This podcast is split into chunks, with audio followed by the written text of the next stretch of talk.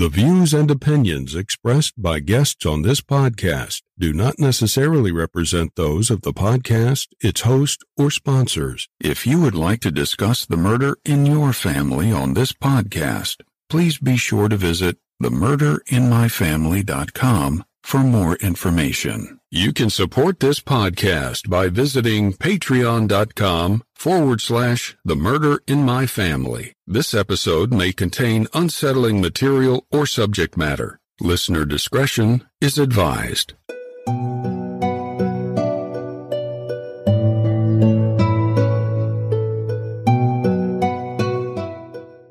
Welcome to episode 68 of The Murder in My Family. This episode will be a little bit different from regular episodes because today we'll be discussing three important updates to cases we've previously covered on this podcast. Before we get into these updates, I need to take care of some quick housekeeping. Independent podcasts like this one depend on word of mouth to bring in new listeners. So if you find that you enjoy this podcast, please take a minute to rate and review it wherever you listen to your podcast. And be sure to introduce a friend of the show and invite them to listen. With your help, the Murder in My Family can continue to grow and reach a new audience. To learn more about the show or the cases we discuss, please visit themurderinmyfamily.com. You can also find us on Twitter with the handle at MurderMyFam, or by searching for the Murder in My Family podcast on Facebook. If you'd like to support this show through a Patreon donation, it's always appreciated. And you can do so by visiting patreon.com forward slash the murder in my family. Benefits of supporting the show on Patreon include early access to ad free episodes of the show, plus bonus content not heard in regular episodes. Support may also include thank you cards, stickers, and more. If you prefer to, you can also support the show through a PayPal donation by visiting paypal.me forward slash the murder my family. In each episode, I'll give shoutouts to any new supporters. In this episode, I'd like to thank Jessica Wilson, and thank you to all of the supporters that generously donate to help keep the show growing and improving. One more note before we get started. Please consider supporting any of the sponsors that you hear on The Murder of My Family, the way that those sponsors support the show. It's with our sponsor support that this show can go on and continue to provide a platform to share these stories with you in every episode. Thank you. And now on with the show. As I mentioned at the beginning of the show, today I'm bringing you updates on three cases that we've previously covered on The Murder of My Family. Three cases with quite different circumstances, different types of victims, and different outcomes. I highly suggest that if you haven't already done so, you go back and listen to the appropriate episodes for each case I'll be discussing here, so that way you're familiar with each case. We're revisiting the cases of Christine Gallegos from episode 12, Rachael Runyan from episode 9, and Cheri Domingo and Greg Sanchez from episode 5. Christine Gallegos was found stabbed and shot to death in Salt Lake City, Utah in 1985. The murder devastated her family, and as they tried to make sense of what had happened, police discovered that Christine's murder was linked to other deaths in the area, and that she was possibly the victim of a serial killer. We talked in episode 12 with Christine's brother, Steve Dern, and how he was still fighting for justice for his sister over three decades later. Rachael Runyan, who was just three years old, was abducted from outside of her Sunset, Utah home in front of her brothers in August 1982, 38 years ago this week. Weeks after the abduction, Rachael's body was found, and the investigation of her murder led to the unthinkable possibilities that her case was tied to either a snuff film or to satanic rituals. Despite a composite sketch in Rachael's murder, the case remains unsolved. Rachael's mother, Elaine Runyan, shared with us in episode 9 her pain and anguish over losing her little girl in such a horrible way. Decades after the Utah murders of Christine Gallegos and Rachael Runyan, their cases remain unsolved. But I'm happy to report that there are new investigative leads to follow in both cases. Jason Jensen, a Utah private investigator, has taken on both Christine's and Rachael's cases. He's looking at them with fresh eyes and it seems like he may be making progress in both cases. He's hoping that someone out there listening may be able to come forward with information to help solve the two murders of these innocent girls in Utah. In episode 5, we discussed how in July of 1981, the quiet town of Goleta in Santa Barbara County was rocked with the horrific murders of a single mother, Cheri Domingo, and her boyfriend, Greg Sanchez. The murders would eventually be linked to a long line of brutal rapes and murders by an offender who would become known as the Golden State Killer. The case made national headlines in 2018 when the Golden State Killer was identified and arrested. Cheri's daughter, Debbi Domingo, talked with us in episode 5 about what it was like to get the news after over 35 years that the killer was caught, and she discussed the outlook for potential trial against the Golden State Killer, Joseph DeAngelo. Well, just this month, Debbi faced down that monster in court and watched firsthand as Joseph DeAngelo was sentenced to the rest of his life in prison.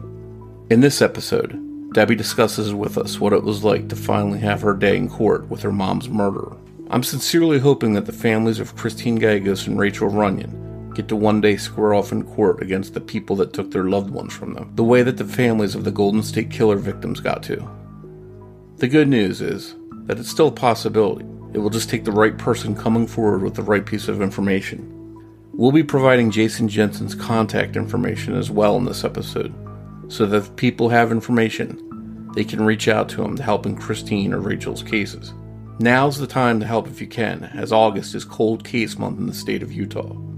I sat down to talk with private investigator Jason Jensen and with Debbi Domingo to discuss all of these important updates. Those conversations are coming up in just a moment.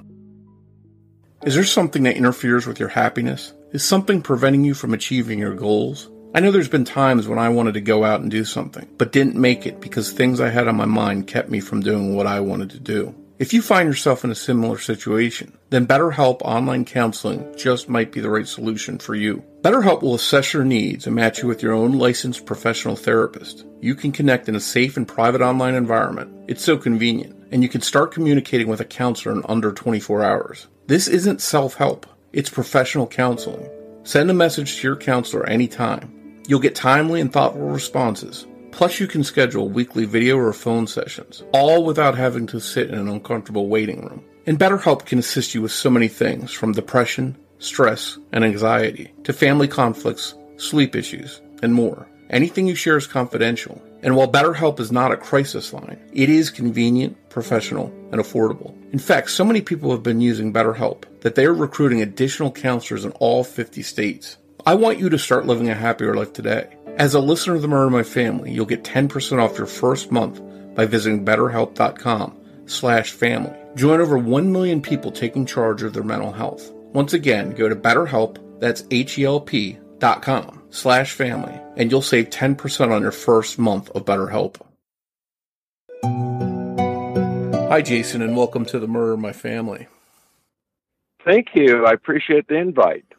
Uh, no problem. Uh, I, I'm happy to have you on because I know you've got some uh, important stuff you're working on. I guess for the audience, can you start off by telling us a little bit about what you do and what your background is? Sure, sure. I'm a licensed private investigator in Utah. I am also a co founder of the Utah Cold Case Coalition and one of the main podcasters of Cold Case Talk. So you you work a lot with these older cases, these ones that are uh, harder to solve. Yeah, I wouldn't uh, had expected that five ten years ago, but yeah, that's exactly where I'm at now. And do you work? You mentioned being in Utah. Do you work cases around the country, or do you focus just right in Utah? We we have done work on other cases out of Utah. My license, just like truck drivers or whatever, you know, you got a home state where your license is, and mine is in Utah. And you happen to be involved in investigating two high profile cases out of Utah, two that we cover on this podcast. The first was uh, the case of little Rachael Runyan, which I covered in episode nine, and the other case, uh, Christine Gallegos, and I covered that in episode 12. Of course, both of these cases are unsolved, and I guess in any older case where things are evolving or new leads are coming in, new information, or new ways of investigating the cases, uh, that sometimes leads to progress and or potential progress in the cases. Am I correct in assuming that there is already or there may be the potential for new developments in both of these cases? Yes, yes, we feel like we in both cases. Uh, I'm a fan of your work. Uh, I was aware of your coverage of both of these cases in the past, and uh, yeah, I liked even the information that you brought out, which uh, in, for instance, what comes to mind in the Christine Gallegos case was really something new that uh, law enforcement did not pick up. And ironically, both of these cases, uh, Rachael Runyan and Christine Gallegos, I swore off years ago that that if I went into cold case work, these were two cases I would not get myself involved in. And so it's ironic that I find myself on the cases and feeling like we were making progress because the reason why I swore them off is uh, for the Rachael Runyan case, having been such a high profile case.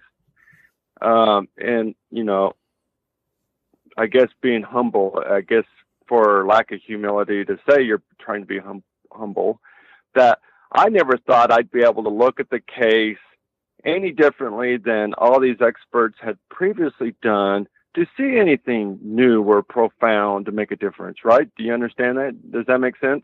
Oh, yeah. I didn't think that I could I could make uh, any um, c- contribution that hadn't already been exhausted. So I thought for sure that particular case got just because so many eyes have already looked at it. I I doubted that I could do anything that would benefit, as well as the Christine Gallegos case. I had prior exposure to that when I worked for a civil rights attorney in 2004, I believe it was, when family came to our firm for some some help getting probate uh, work done to set up, you know, uh, legal representatives for litigation.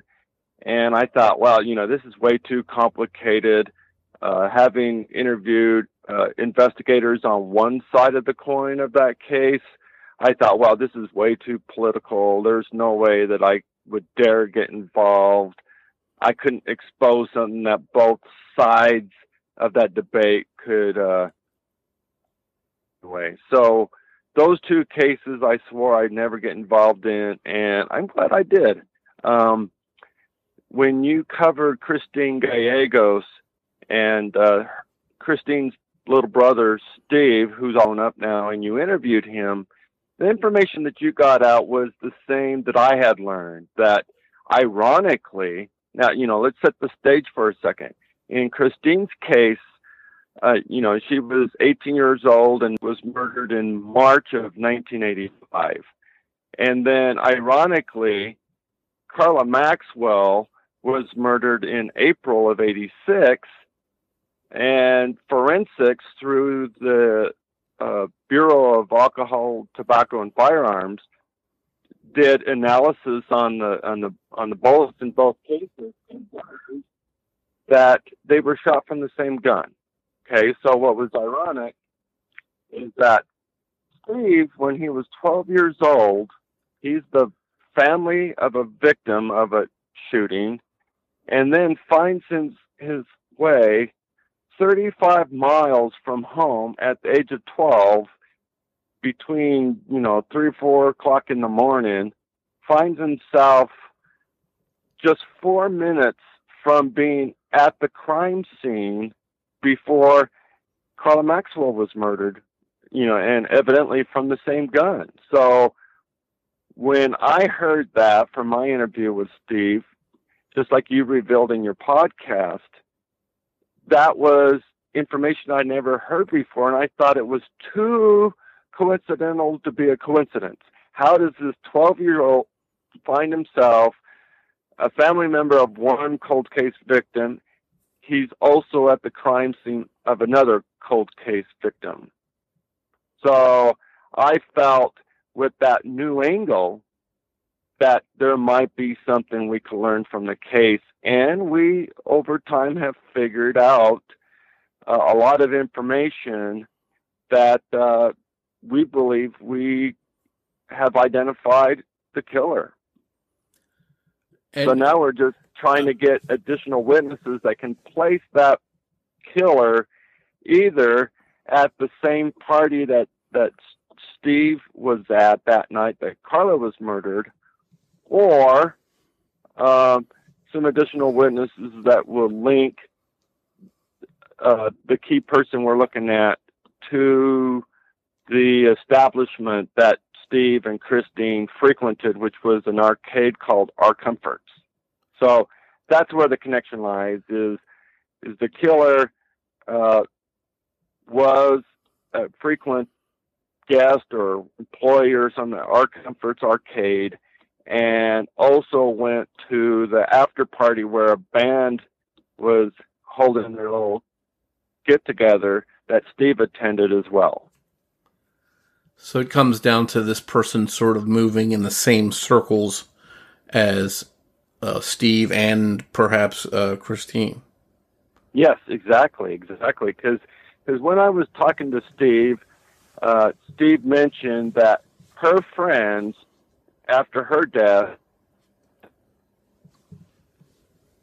it's in that first or second layer of those friendships that this person um, was responsible for both murders that somehow is acquainted to Steve, whether Steve knows the person directly or it was an indirect uh, association. It's through that arcade that Christine was frequently at, that Steve started hanging out at after Christine died, and then they would also, you know, the bands would play at that arcade, and he was at the band's after party. The band was called Braxton. I don't think anyone in the band is responsible for the murders or murders, but they were, you know, all hanging out at R Comfort. So somebody that went to R Comforts can recognize the guy that we posted on our Christine Gallegos Facebook page that would recognize him and say, yeah, he was there that night at the party. That's what we're hoping for. So that person, have you named him, or you just put a photo up of him, or a composite sketch up? we him? put a we put a yeah we put a photo up of him. We know his name, but we know you know from human nature, people would better recognize a face than they recognize the name, especially back then. And these guys had street names, so it's entirely possible that the, if I posted the guy's real name, they would recognize his picture and either give us the name, which gives us gives the witness more credibility than if we blab everything out, picture, name, and all, and somebody just simply rubber stamps what we're sharing. That's not a forensic investigation. That makes sense. you're not leading them in any way. Instead of giving the name, you just put a picture out and wait for you to get the name from someone coming along that has the information. Exactly. And the the photo that you have up is that from back in the in the 1980s when it happened, or a more recent photo?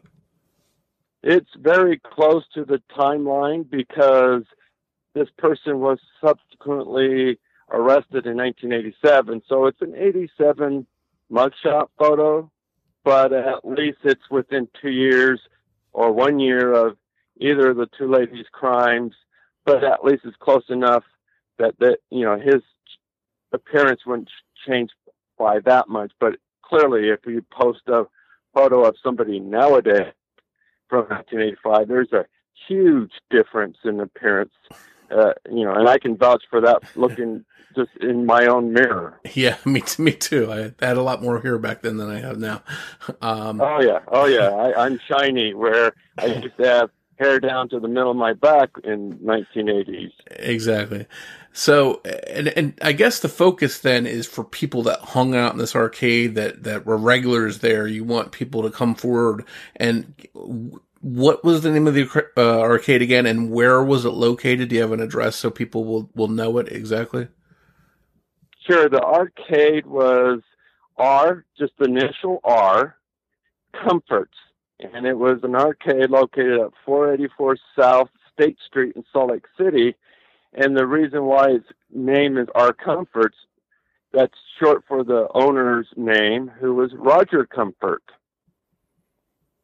And how long was that arcade open for? I assume it's still not an arcade now. No, no, it was there basically for two years from 1985 to the tail end of 86. And then Roger sold it for whatever reason, and it became uh, another arcade. I think it was called Alice's or something like that. Okay. So the the clues in, in Christine's case are, are, seem to be around that arcade, and that's where you could use some help at. Exactly, exactly. We want to speak to anybody that remembers going to the arcade that was there frequent enough that you know they remembered others that went.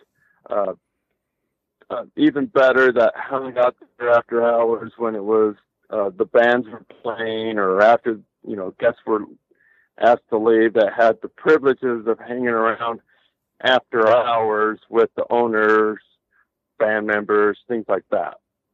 Okay. Because they will have more intimate knowledge of the ongoings there at that time than somebody that just showed up with grandma with a pocket full of quarters in the afternoon.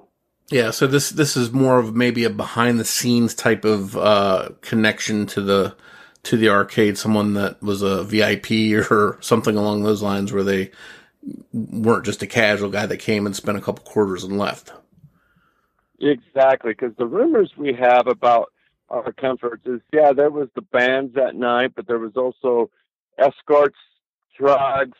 So we have the total package, mid '80s sex, drugs, and rock and roll going on there. We want to know who knew all the secrets there, who was doing what, who was running what, how how were any gang members associated, and and, and the like.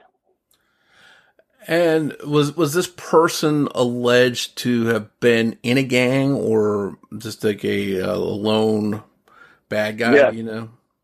Yes, he's alleged to to be in a gang. Would it be helpful to, to give that gang, gang name out or any information about them? Sure, I would think so. Uh, the the name of the gang was the Various Chosen Few. So we're looking for somebody that, that may have been hanging with them and hanging in that arcade. Exactly. And hopefully, if people have information about that, they can uh, bring that forward. And and at the end, we'll we'll give out the pertinent information about both of the cases to contact you and and provide information. Um, let's shift gears a little bit to Rachael's case. Now, obviously, yes, yes. there's there's a different thing at play. This seems to be a straight stranger abduction of a young child, which is, you know, the odds are when a kid, you know, a child goes missing, most of the time it's someone they know. It's not usually a stranger. Everybody, you know, every, I think every parent out there, including myself, is always on the lookout for, for strangers. But uh, I think most of the time, if I'm not mistaken, that's not who you have to worry about when it comes to your kids. But in, in Rachael's case, it definitely seems like it was a stranger abduction, correct? Oh, yes, 100%. Yeah, we full heartedly believe this was a stranger abduction and this abductor you know just took advantage of the opportunity that uh, she and her brothers were playing without their immediate parental supervision so the mother was watching from her window because the playground was only 15 feet away from their yard and they had just installed a gate because Rachael's brother was just about to start kindergarten so just the following week. So the kid begged to go over there while she was preparing lunch. So she felt it was safe to let him just, you know, go beyond the border of their property long enough for her to finish their lunch and then she'd call them back in to eat. Little did she know there was lurking about a, you know, ominous fi- figure with bad intentions. Yeah, I think for me personally, that was uh, when Rachael's case uh, came out. I think I first heard about it on Unsolved Mysteries. A lot of people probably probably did, but I was a teenager when I saw that on on that show, and I remember thinking, when I grow up and have kids, they're not going to go out of my sight. That's the first time I realized that there were people out there that were uh, capable of doing evil things. Um, now, of course, she was found dead, um, but amazingly, I think it's amazing anyway that um, there was a lot of detail provided early on um, about a car, about a suspect. Um, that that to me, I, I, get frustrated when you have some some things that were were pretty clear uh, all these years um, that didn't lead to anyone. With the new developments that you're working on, is there a reason to believe that maybe all that stuff that we've had for years wasn't completely accurate? Yes, yes, and I, I was uh, going to mention that if uh, you didn't give me a, a segue, but I'm glad you did. Uh, what ended up happening that I observed uh, firsthand just this past weekend, for instance. Um, this last weekend, uh, Rachael's mother and myself uh, went through some old news coverage from 1982 to the present, and we're talking 10 hours, everything from a talk show that they've been on, all the prime time news, local news, regional news, CNN coverage that had happened. Especially intriguing was those first hours and days and weeks. What was interesting that I learned, uh, and the reason why the case is where it's at is let's set the stage for a second. It's it's August 82. In fact, on the 26th, which is just six days away, will literally be the 38th anniversary. This happened on August 26, 1982. So, media compared to now, it was completely different. You know, now we got a 24 hour news cycle, you know, we got cable news, and, and we're just constantly being drowned with news. Social media shares everything else. And today we have Amber Alerts, things like that, something like that. Back in 1982, there was no such critter. In fact, in 1982, you would dial the operator. We didn't even have the 911 system for Sunset, Utah at the time. So what happened was when you get the news coverage, you'd have the two local newspapers, oh, and there was the, a, a, a a regional one. So we had the Standard Examiner for northern Utah that covered even Sunset area. Then you had the the statewide ones, you know, the Deseret News and the Salt Lake Tribune. That's the print media. Then you had just three channels: Channel Two, Channel Four, and Channel Five. You'd get your news at six o'clock. You'd get your news at ten o'clock. A couple hours later, the stations would sign off for the night. So if you missed the news, you didn't see the news, right? So, and you didn't have TiVo, you didn't have uh, on demand or anything like that. If you just didn't see the news, and so the news at that time covered this case. It covered it extensively, but one thing that I noticed is how details of the abductor devolved quickly over time. For instance, what I noticed in that coverage is that one of the channels even depicted two sketches where you're probably familiar because I was only familiar with the one. And if you if you looked at the second sketch, you'd see that the second sketch actually had the same same skin tone, had the same basic descriptions, mustache, uh, uh, afro hair, things like that. But that face and the facial features actually looked more Hispanic.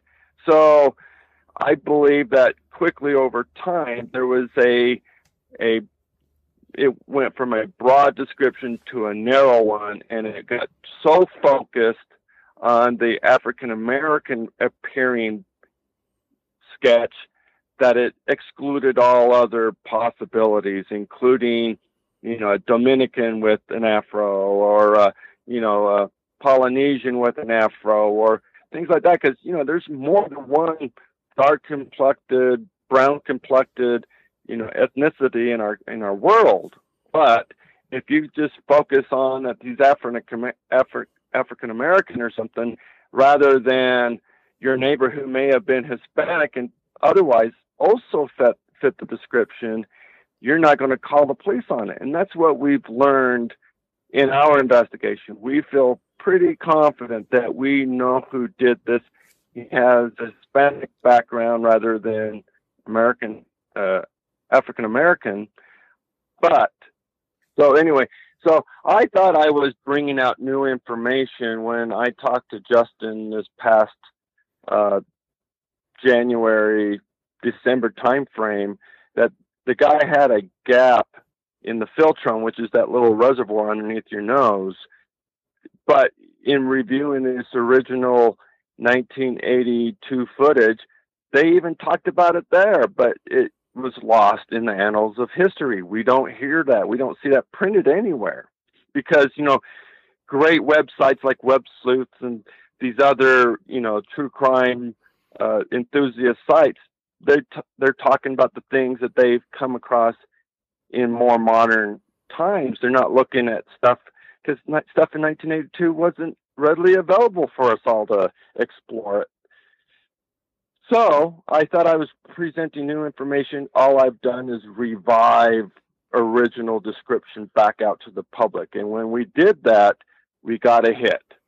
I pointed out that from the, the details uh, that were known to us that, you know, the description was a little bit off. You know, we're looking for someone that had a gap in his philtrum. We're looking for somebody that was a local. One of the things that distracted investigators that led in my opinion, investigators to look uh, elsewhere outside of the state was there was some story that somebody saw a truck driver with a little girl, and so that really opened uh, the the thoughts, the worry that this was an international uh, or interstate kidnapping, and that they needed to look elsewhere. And that's one of the reasons w- within a week Rachael's parents were on uh, CNN trying to get national exposure because they were afraid that their daughter was no longer in Utah, and that's before they found her body just a you know three weeks later, still local. So that should have dispelled any belief that this was an interstate killer. And the other fact that I noticed right away was when I was listening that that this killer enticed her for some bubble gum and she says I like ice cream so he offered to take her to Bobco's. That's that was a local area grocery chain. So if uh, the killer knew Bobco's it wasn't some truck driver driving through, right? So someone these clues someone that has a, a, a connection to that store knows that store from from the air. It sounds like. That's right. So instantly, what I then shared with social media was the fact that we're looking for somebody that was not necessarily African American, but you know had light brown complexion, had had an afro and a mustache and the gap in his philtrum, and he was local because of the Bobco's thing and because you know uh, Rachael's remains were found within 15 miles from home rather than you know some uh, isolated area out of state. So when I presented that stuff, you know, and a lot of people have have lived in the Sunset area in '82, have moved out, but they still follow Rachael Runyan's page that her mother created and when that information was shared, we got a response. Somebody that even believed that their family thought it was their uncle, but didn't turn him in because he wasn't African American. And so we shared that information with Sunset Police, uh, and they've shared it with the Attorney General's office, who has taken over the investigation. And we're hoping that through their DNA uh, testing that will confirm that this guy that was in our lead matches the killer. Uh, a couple points. I want to come back to the DNA, but a, a couple things uh, you referenced talking to Justin. For people that are familiar with the case, Justin is Rachael's brother who right. was with her and provided many of the details in those descriptions of this man that took her. Um, and I think what was he five at the time? Yes, he was her older brother who was five, and yeah. he gave a detailed account of the killer. Likewise, a 10 year old also in the park, and his name was Sean, he gave a description. That's why there was two sketches. Mm, and and they both and it makes sense to me. But at the time, it's like, why are two descriptions yielding one sketch? Well, they didn't, mm-hmm. but they just favored one sketch over the other, and that's the one they went with. And and I, have always been amazed that kids were able to provide at that age were able to provide some detailed descriptions, and and not just of them, but of the car, right?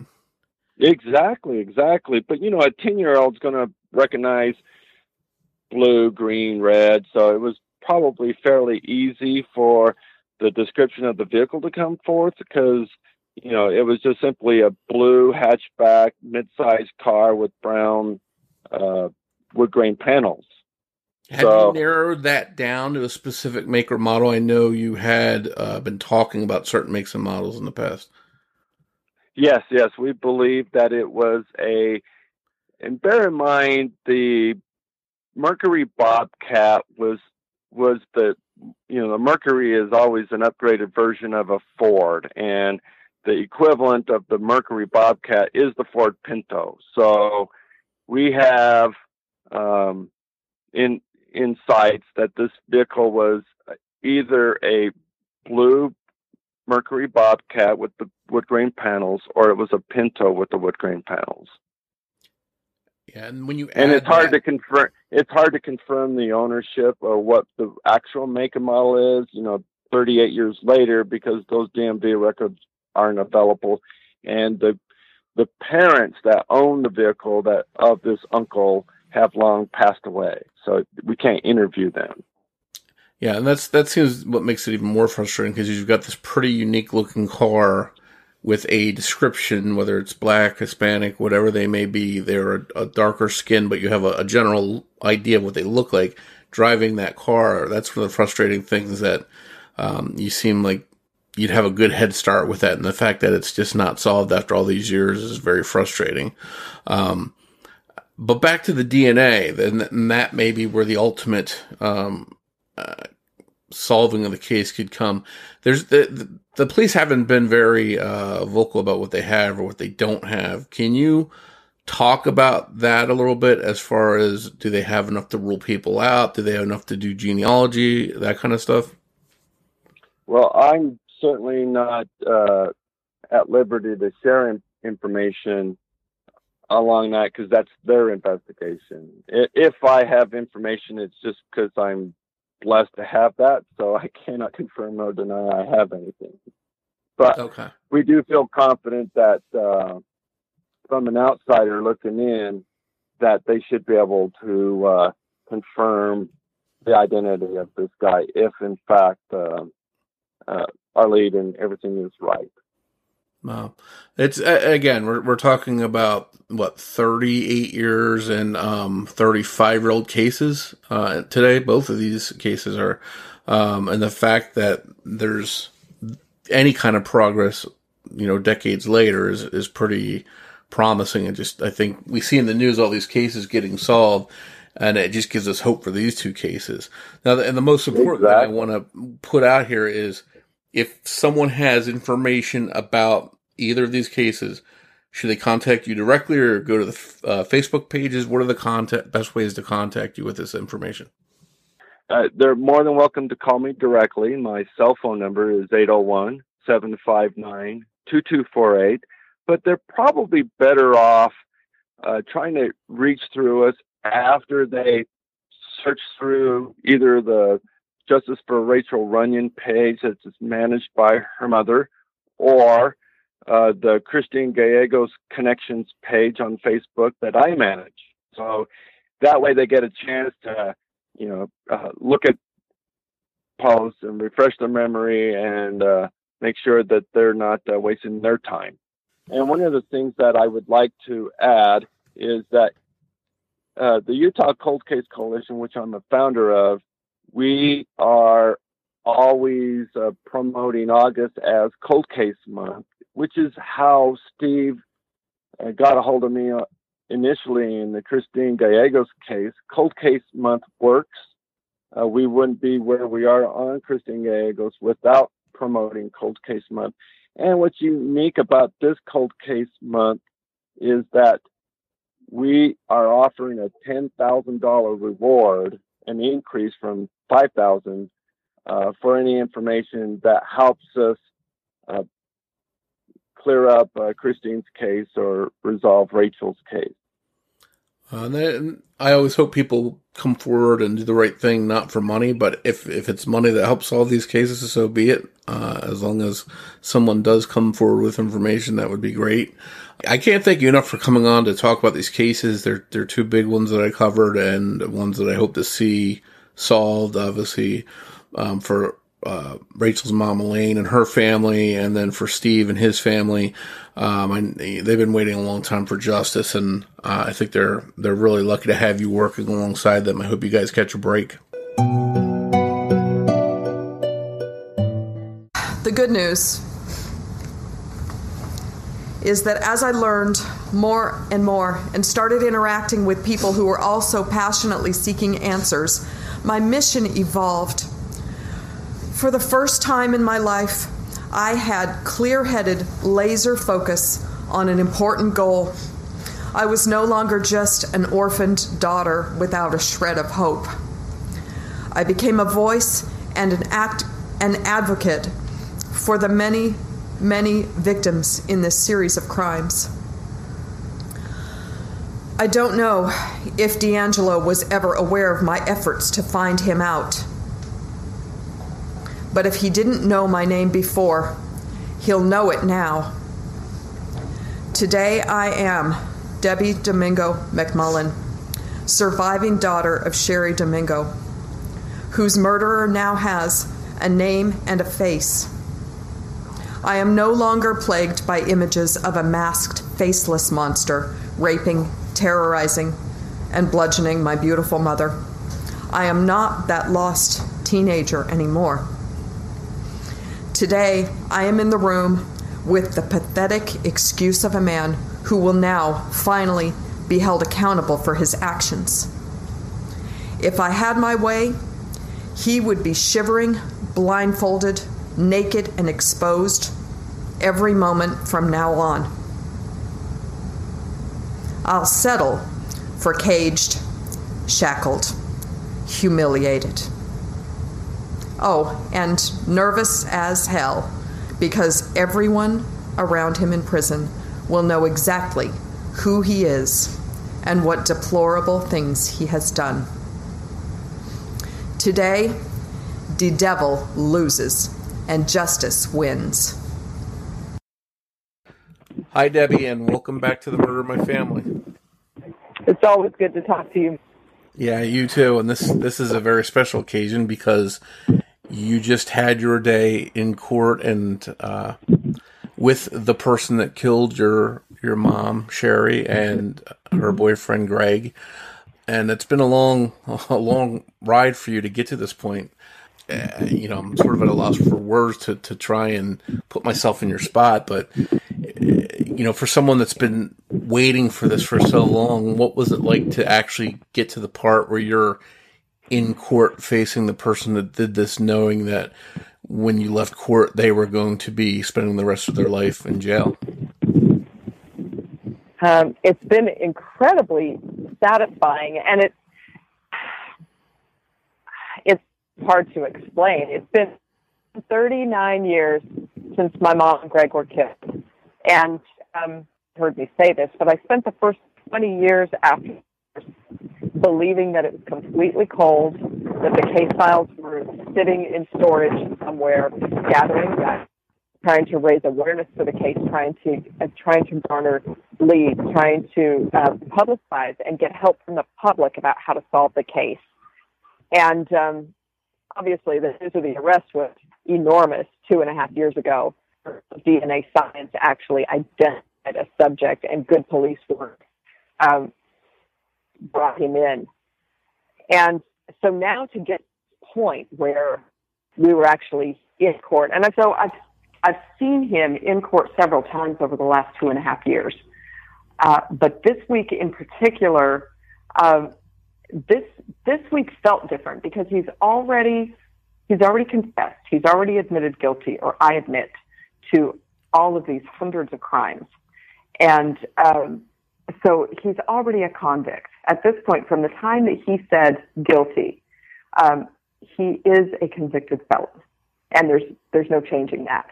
Um, so this week, to approach for for sentencing and to give impact statements, um, there were so many of my fellow survivors who um, approached this week with some anxiety and some some nervousness about you know what to say and and how to say it. Um, and I think they were worried too about like the, the rules of the of the court, what we were allowed to say. Um, you know, what, uh, and it's so funny too because because at the plea, uh, we virtually we sat and listened to you know upwards of seven hours of recounting of his crimes and all of the profanity that he used when when dealing with his victims. And then um, and then in preparing our impact statements, everybody's like, well, you know, can I not use the F word? you know, so people were people were concerned. Um, for me personally, I was really looking forward to this week as the opportunity to not just to tell my story because I've done that hundreds of times over the past several years. I've told my story over and over again. But I was looking forward to having my story become a part of the official court record. To me, that was monumental. So, um, so this week I have come away with just this sense of um, accomplishment and victory uh, that I really wasn't expecting, but I'm definitely feeling it. It's very hard to describe. And, and I think so many people have been following your story and, and everyone else's story connected to the Golden State Killer. But just a quick recap, I, think everyone knows that he was captured uh, with genealogy uh, in, in 2018. You you came on the Murder of My Family back uh, in July of 2018. You know, a few months after he was captured. So you were hmm. sort of just getting used to the idea of after all this time, I know the person that did this. Now it's just a question of going through the court. And at the time, they were talking millions of dollars, years of trial. Who knew how long that would stretch out? Uh, but here it is, just two years later, and you're, you're this is sort of in the rearview mirror as far as everything that's going to happen. So my question is, is how has that, you know, two years passed by? going through those different stages of I don't know who did this to now I I know who did this and and now uh, this person I faced off with them in court and they've been found guilty and they're going to jail. How how has that been transitioning through those stages? Oh wow, um, that's a good question. I you know the the whole idea of um, of going to trial was uh, it was really bizarre because you know there there was talk early on about you know should they should they try just the Ventura murders first and then move on to different jurisdictions and yada yada. And then they came up with the you know obviously the district attorneys came together and I I affectionately called it the super trial. We were going to have the super trial um, where where they charged everything all together and that that all just reinforced to me that this case in so many ways has set precedent um, you know, back to, you know, when he was raping, there were no um, procedures in place for how to handle rape victims. So Carol Daly paved the way for, you know, for what we now have as uh, rape kits and rape crisis centers and all of those things were born out of this case. And then you move on to the DNA technology and the investigative genetic genealogy, and that has paved the way for hundreds of other cases to be solved, cold cases and current cases. Um, and then you look at the super trial aspect, and that was, um, you know, obviously never never been done before, uh, with all these jurisdictions coming together to um, to prosecute uh, one perpetrator. So, so the history making aspect of it for me has been fascinating. And I, then on a on a personal level, um, you know, I wasn't looking forward to the whole, you know, five to 10 years in court and 10 to 20 million dollars of taxpayer money spent on this piece of scum. Um, the waste to me seemed um, ridiculous. But at the same time, I really wanted our day in court. I wanted for the evidence to be presented and witnesses to be heard from and proof beyond a shadow of a doubt. and uh, for secrets to be exposed on the record and in the public eye. Um, there's a part of me that really wanted that. Um, so to get to this point where he has now pleaded to all of these things, um, I'll admit there was a little tinge of disappointment that we weren't going to get the huge trial, but I think this is the best resolution that we possibly ever could have hoped for. Yeah, I guess there's it's a little bit of human nature to want to know what else is there, uh, what else can he offer, what other secrets is he holding. Mm-hmm. Um, but this is sort of a trade off. You don't get all that, but you do get resolution on on a lot of different stuff that that we know he did. Um, yeah, and that's got to be. Uh, a tough situation to be in to say, do I get all all everything way down the road, or maybe I don't get everything, or do I settle for for getting this now? Um, yeah. So I can't even imagine being in your position to try and decide which one of those two routes you would want to go. Yeah. Well, and what's interesting for me though too, and what's very important to me, is um, the fact that he did end up pleading to or uh, uh admitting guilt for uh, all of these uh, other uncharged crimes that were past the statute of limitation, all of the rapes. Uh, for me, that is huge because my, you know, my personal motto through all of this has been justice for all. I hashtag it all the time, hashtag justice for all, because I firmly believe that the justice that we have been seeking in this case, it's not just about the 13 murders, and it's not just about the few cases uh, on the rapes where they were able to charge the kidnap for robbery. It really is. We've been seeking justice on behalf of everyone that he encountered, everyone who, that he, uh, uh, from back when he was peeping and burglarizing, um, and and obviously stalking, and I mean everyone who's been affected by this. I have felt like we have been seeking justice on behalf of everyone he hurt. Yeah, I I applaud the way they did that. Even though he couldn't be technically charged with those things, he still mm-hmm. they still made him admit as part of the deal to those things. Um, yeah. So that, uh, although statute of limitations had run out on those those archaic uh, uh, uh rape laws that they had back then, uh, such a short uh, period of time, um, yeah. that a lot of those victims still had their their uh, encounters um, yeah. on, on, record, uh, and I thought that yeah. was a good, a good way be, to do that. Absolutely, and for them to be able to offer uh, victim impact statements was just, I mean, it was it was really just the perfect way for it to go. I I believe that. I know there will be some who disagree with me, yeah. but um, but yeah, I'm I'm so happy with with the way it has all worked out. Well, it's it's the I, I guess an outcome that you hope for. I know when when I first met you, you didn't know what was going to happen if any if he'd ever be caught, and then it just sort of fast tracked after that. Um, and and this episode that that I'm doing, uh, we're dealing with cases that are 30, 40 years old almost and the families are in the same situation of okay i'm waiting for answers. I'm seeing all these other cases like the golden state killer solved in the news. Is something going to happen in our cases? And there is a little bit of movement in these cases. Um, so i think that gives those families hope that maybe they'll have an outcome like you had. What advice would you have for these families that are in you know you were in their shoes Mm, good question. Um, I have several little bits of advice. Number number one is be the squeaky wheel. Um, do everything you can to connect, not to drive them crazy, but connect with your investigators and um, try and facilitate that that open communication. Be available in case they have questions for you. Ask plenty of questions. Make them do their jobs.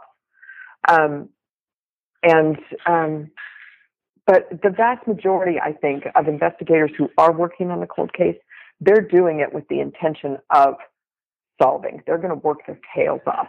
And they need to be reminded that there are very real victims waiting waiting for that to happen. So not to put the pressure on, not to, not to come up and say, okay, where's my silver platter with with uh, with uh, you know a gift wrapped criminal on top. Um, but to, to really engage and, and be available um, to work alongside those investigators. And then the second piece of advice that I have is just never, ever, ever give up hope. Never give up hope. Um, man, and that's easier said than done. I, I spent 20 years having had given up hope. And, um, but, but when you get a spark of hope, grab onto it, cling onto it. Uh, don't be afraid to talk to people. Don't be afraid to share what you're going through because you're going to need support because it's going to be a long haul. Um, and and then the last thing is, I'm going to say, don't make this the focus of your life, and that's also easier said than done. Um, I I spent years um, at my laptop when I could have been with my children and grandchildren, and fortunately, in my case, it paid off. In fact, I had one of my daughters come to me after the arrest and say, Mom, I owe you an apology. And I said, What? and she said, You know, I've always given you a hard time because because I, you know, we'd be putting dinner on the table and we'd say, okay, mom, you know, break, break away, come eat with the family. And, um, you know, and I was neglectful. I really was. But she said, she said, I thought that you were wasting your time. She said, I thought they were never going to find him and that you were wasting your time, wasting your life, wasting our time with you. And, and she apologized and said, you know, I never thought they'd catch him. But, um, but it's so important to have that balance so do what you got to do for your case. Try and get your closure any way that you can, um, but live your life as well. Find some find some good balance. And if if the people, the families in these cases are lucky enough to see an arrest made and, and make it to trial, what advice would you have for that portion uh, of the uh, time after the arrest or, or going into court? Oh, okay. I've actually got some really good practical advice. Um, I can speak to my own experience the day of the arrest, and I've told the story before, but it's really kind of funny. The first piece of advice I'm going to give is um, allow yourself some really good boundaries for social media. And I'll tell you the story for, for social media and for the news media. Um, and I'll tell you the story about that in a second. But then the other thing is get started on writing your impact statement early while it is still fresh in your mind. Um, that's that's critical. I'm glad I started writing my writing my statement uh, just a few days after the arrest. Uh, that helped me immensely when it came to two and a half years later when they said, "Okay, you need to have a statement by such and such a date." Um, I already had a pretty darn good start. So, um, so I think that's important. But as far as the media goes, um, when you get an arrest, um, my my phone literally blew up during the press conference where they had they were um, announcing that they had arrested this Joseph James DeAngelo, former police officer. My phone was just going nuts, and I had both my daughters in the room with me and and, and my husband, and we're watching that press conference, and my phone's going off the off the hook. Just you know, people saying, "Are you seeing this? They arrested him. There's a press conference," and I'm like, "Yes, yes, yes." So I finally set my phone aside until the press conference was over. When it was over, I picked up my phone and I can't tell you how many text messages, emails, Facebook messages. It was it was insane. And fortunately, I, I only started to try and answer a few before one of my daughters said, "Mom, give me your phone." And I said, "What?" And she said, "Give me your phone." And she took my phone out of my hand, and she started triaging it for me. She'd say, "Okay, this person uh, is asking such and such. Answer now or later." And I'd say later. And she, and she'd say, okay, you know, uh, NBC News wants to talk to you. I get a number, I'll call them back. And so I was able to, to kind of juggle that and set it aside and only answer what was critical at the moment and, and set the rest aside for later. And I'm not kidding. We spent probably the next four to five days sorting through all of those initial contacts. Um, and that first day I did seven interviews. Uh, one of them was actually a camera crew that traveled five hours to come camp in my living room and interview me the day of the the night of the arrest. so so be prepared for that. Same thing. Everybody's going to come at you from you know all your Facebook friends. You'll have I had childhood friends from you know elementary school and junior high and high school that I haven't talked to in thirty you know thirty plus years. Uh, just reaching out and saying, "Hey, we heard the great news. Congratulations!" And you know how it is on Facebook on your birthday? You get like 200 people that tell you happy birthday, and you never have time to go in and thank each individual person. Mm-hmm. Um, that, imagine that when when when a when a serial when a killer is caught, um, that's that's what happens. Everybody and their brother is going to come and want to say something good and encouraging and uplifting for you and congratulatory, and um, and you may not be able to answer it right away, but don't don't feel like you have to. You you do what you can do. I I would tattoo this on my forehead if I could. I do what I can do, and that has to be good enough. And you know, just just don't overdo it. Don't spread yourself too thin. Have some balance. Have some good personal boundaries. It's important. Yeah, and it sounds like for your own well-being, your own personal health, you need to take it in stride and uh, uh, be patient because uh, mm-hmm. it, it sounds like it can be really overwhelming with all that stuff going on. It can, and you know, and I've got such such great support. My family is awesome, but and they're and they're very understanding. But but yeah, there are times when I'll put the phone down for a couple of hours and not even look at it, and then later on I hear this: "How come you weren't answering your phone?" Because I don't have to.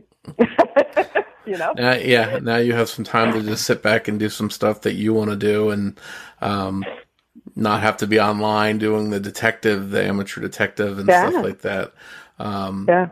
Has that been a little bit of uh, giving you some more personal time to to sort of do the stuff you want to do and not that kind of stuff? Absolutely, absolutely. I have my life back, and that's uh, that's been a, a pretty cool thing. I've had I've got a couple of uh, new grandchildren. We're up to uh, seven grandchildren right now, and the eighth one on the way.